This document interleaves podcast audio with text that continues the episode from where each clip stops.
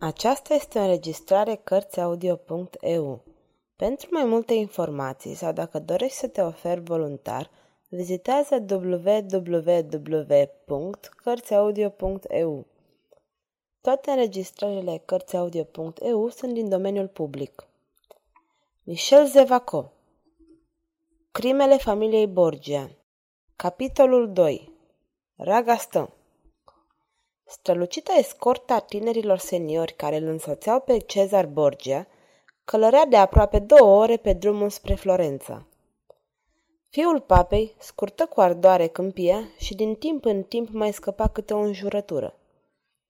În sfârșit!" exclamă deodată. Și se îndreptă grăbit spre un cavaler ce venea în întâmpinare.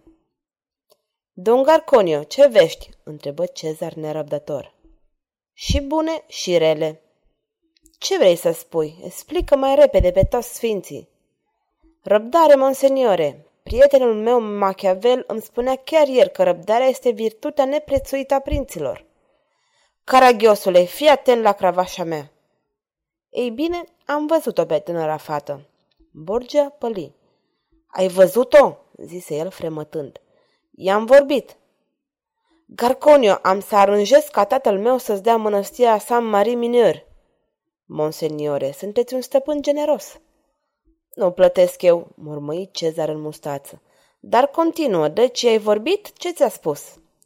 Acum veștile se înrăutățesc. Refuză. Nu vrea să stea de vorbă, dar vom veni noi de hac. I-ai aflat numele, adevăratul nume? N-am aflat nimic, doar că se arată de neîmblânzit pentru moment. Dar ai urmărit-o? Știi în ce loc se ascunde? Vorbește, mă nebunești. Monseniore, am urmărit-o pe tânăra fată conform instrucțiunilor dumneavoastră și o să vedeți că, dacă nu i-am descoperit încă ascunzătoarea, nu este vina mea. Iadule, îmi scapă! Am întâlnit-o în apropierea pădurii de măslini și a fost un adevărat miracol. A vrut să fugă, am încolțit-o. Înnebunită asemenea unei căprioare urmărite, era cât pe ce să aflu adevărul când... Ți-a scăpat fără îndoială, călugăr mizerabil! Ne-am întâlnit cu un tânăr bandit care s-a năpustit asupra mea cu spada în mână. În acest timp, frumoasa pasăre și-a luat zborul. Nenorocire și acel om, mizerabilul acela, unde este? Ce s-a întâmplat cu el? L-ai pierdut din vedere, lașule!" Nu, l-am urmărit de departe și chiar în acest moment își ia dejunul la hanul de la Furșe, la 20 de minute de aici. La drum, strigă fiul papei. Pornind într-un galop drăcesc, trupa ajunse repede la hanul indicat de călugăr. Era un han nenorocit, un fel de crâșmă, în care călătorul obosit nu își putea oferi decât un vin prost sau apă călduță. O grădină împrejmuia această căsuță de-a lungul drumului, pe care nu o despărțea niciun șanț, nici o altă împrejmuire. În această grădină se înălța ceva ce avea pretenția unui pavilion – Sub acest pavilion acoperit cu tablă, în lipsa verdeței, se afla cavalerul Ragaston, care lua dejunul. Iată omul nostru, zise călugărul. Cezar îl examină cu un aer sumbru pe tânărul care, la venirea numeroșilor cavaleri, salutase, relundu-și apoi locul liniștit la masă. Ragastă recunoscuse pe călugăr și, imediat, își strânse centura de piele care ținea sabia. Apoi ochiul său pătrunzător, scrutând grupul, recunoscuse un alt bărbat, iar acesta nu era altul decât Cezar Borgia. La naiba, murmură cavalerul printre dinți, întâlnirea este nemaipomenită. Sau mă înșel eu, sau steaua mea cea bună mi-a pregătit o surpriză plăcută. În acest timp, Borgia se întoarse spre seniorii săi și, adresându-se unuia dintre ei, Ce părere ai?" zise cu un ton glumeț de acest senior ilustru care ia masa în acest palat? Spune Frank Castor. Cavalerul nu pierdu nicio silabă din această întrebare și sesiză tonul disprețuitor. Oho, gândi el, cu siguranță că surpriza nu are nimic plăcut și că steaua mea cea bună nu are niciun amestec. Seniorul pe care Borgia îl interpelase se apropie câțiva pași. Era un bărbat de vreo 30 de ani, bine făcut, cu un gât de taur cu ochi sângeroși. La Roma avea reputația unui spadasin teribil. 15 dueluri cunoscute se terminaseră cu 15 morți. Colosul se uită o clipă la cavaler și izbucni într-un râs puternic. Cred, zise el, că va trebui să-i dau acestui magnific necunoscut adresa cismarului care repară încălțămintea servitorilor mei. Un hohot de râs general îi cuprinse. Singur Borgia rămase serios, dar îi făcu un semn imperceptibil lui Astor. Cum imaginația acestuia era la capătul puterilor, se mulțumi să repete aceeași glumă. Am să dau și adresa croitorului pentru a-i coase veșmintele, dar mă gândesc și făcu câțiva pași. Hei, domnule, aș vrea să-ți fac un mare serviciu, fiindcă îmi place mutra dumitale. Cavalerul de Ragaston se ridică la rândul său. Ce serviciu, domnule? Nu cumva vreți din întâmplare să-mi împrumutați din spiritul scânteietor al vorbelor dumneavoastră de duh? Nu, răspunse Astor fără să înțeleagă. Dar dacă vreți, treceți pe la mine. Valetul meu ar putea să vă ofere un costum. Am să ordon să vi-l facă cadou, căci al dumneavoastră nu prea arată bine. Faceți aluzie fără îndoială, domnule, la numeroasele cusături care împodobesc vesta mea? Ați ghicit din prima. Ei bine, dați-mi voie să vă spun. Aceste cusături sunt ultima modă pe care aș vrea să o aduc și în Italia. De altfel, îmi displace că haina dumneavoastră este intactă și o să-i fac tot atâtea găuri cât are și a mea. Mm, și în ce fel, mă rog? Uite așa, spuse cavalerul. În același timp își trase spada. Domnule, eu sunt baronul Astor, foarte bine cunoscut la Roma. Mie, domnule, de la Bastilia până la Louvre mi se spune cavalerul spadei. Va ajunge numele meu? Un francez, murmură Cezar Borgia uimit. La luptă, ripostă Astor. Îmi voi permite să-ți dau o dublă lovitură, că te voi zdrobi și te voi spinteca în același timp. Cei doi bărbați se puseră în gardă și începură duelul. Domnule baron Astor, dumneavoastră care aveți un ochi atât de bun, ați observat cumva și câte cusături are vestonul meu? Domnule spintecător, văd trei, spuse Astor, luptând în continuare. Greșiți, sunt șase. Veți avea dreptul la șase tăieturi și iată prima. Astor tâșni înapoi cu un țipăt. Fusese atins din plin și o picătură de sânge înroși mătase alba cămășii sale. Spectatorii acestei scene se priviră surprinși.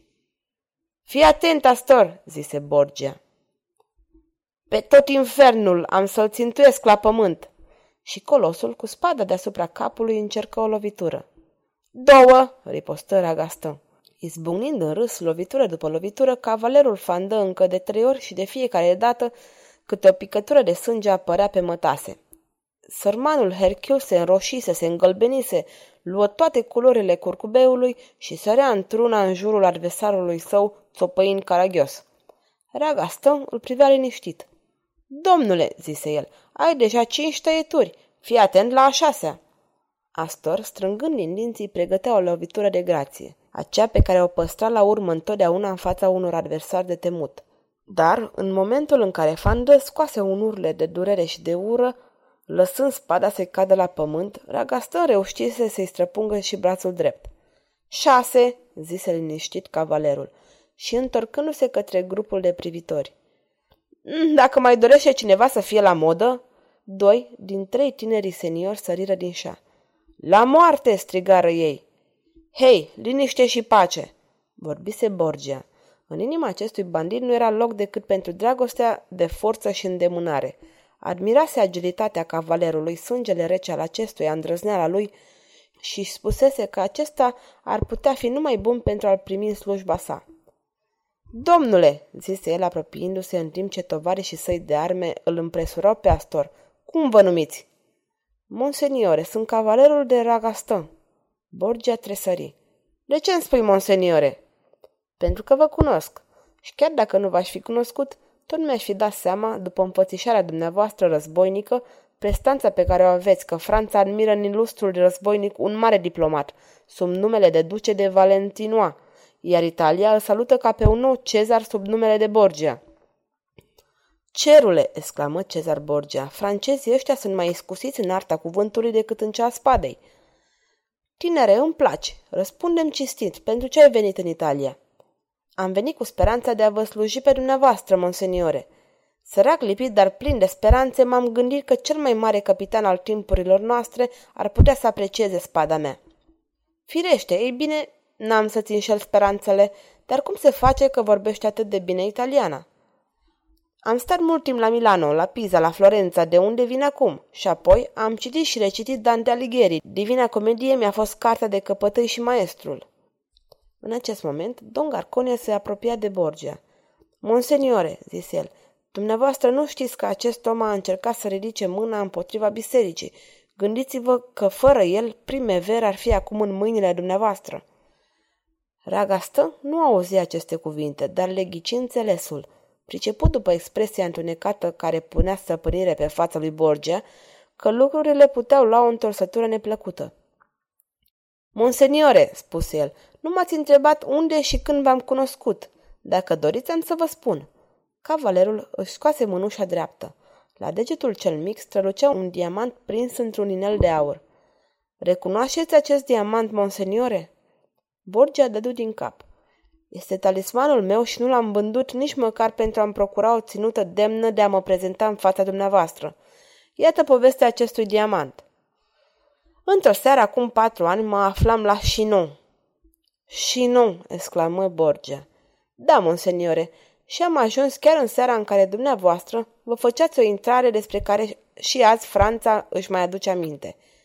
Niciodată nu s-a mai văzut și cu siguranță nu se va mai vedea ceva atât de magnific. Caii dumneavoastră erau potcoviți cu aur, măgarii cu argint și de atâta drum cu ele se desprindeau potcoavele fiind semănate în drum. Aur și argint, iar oamenii se înghesuiau să adune aceste rămășițe din fastul dumneavoastră. Seara către miezul nopții ați făcut o mare greșeală. Ați ieșit din castel, singur.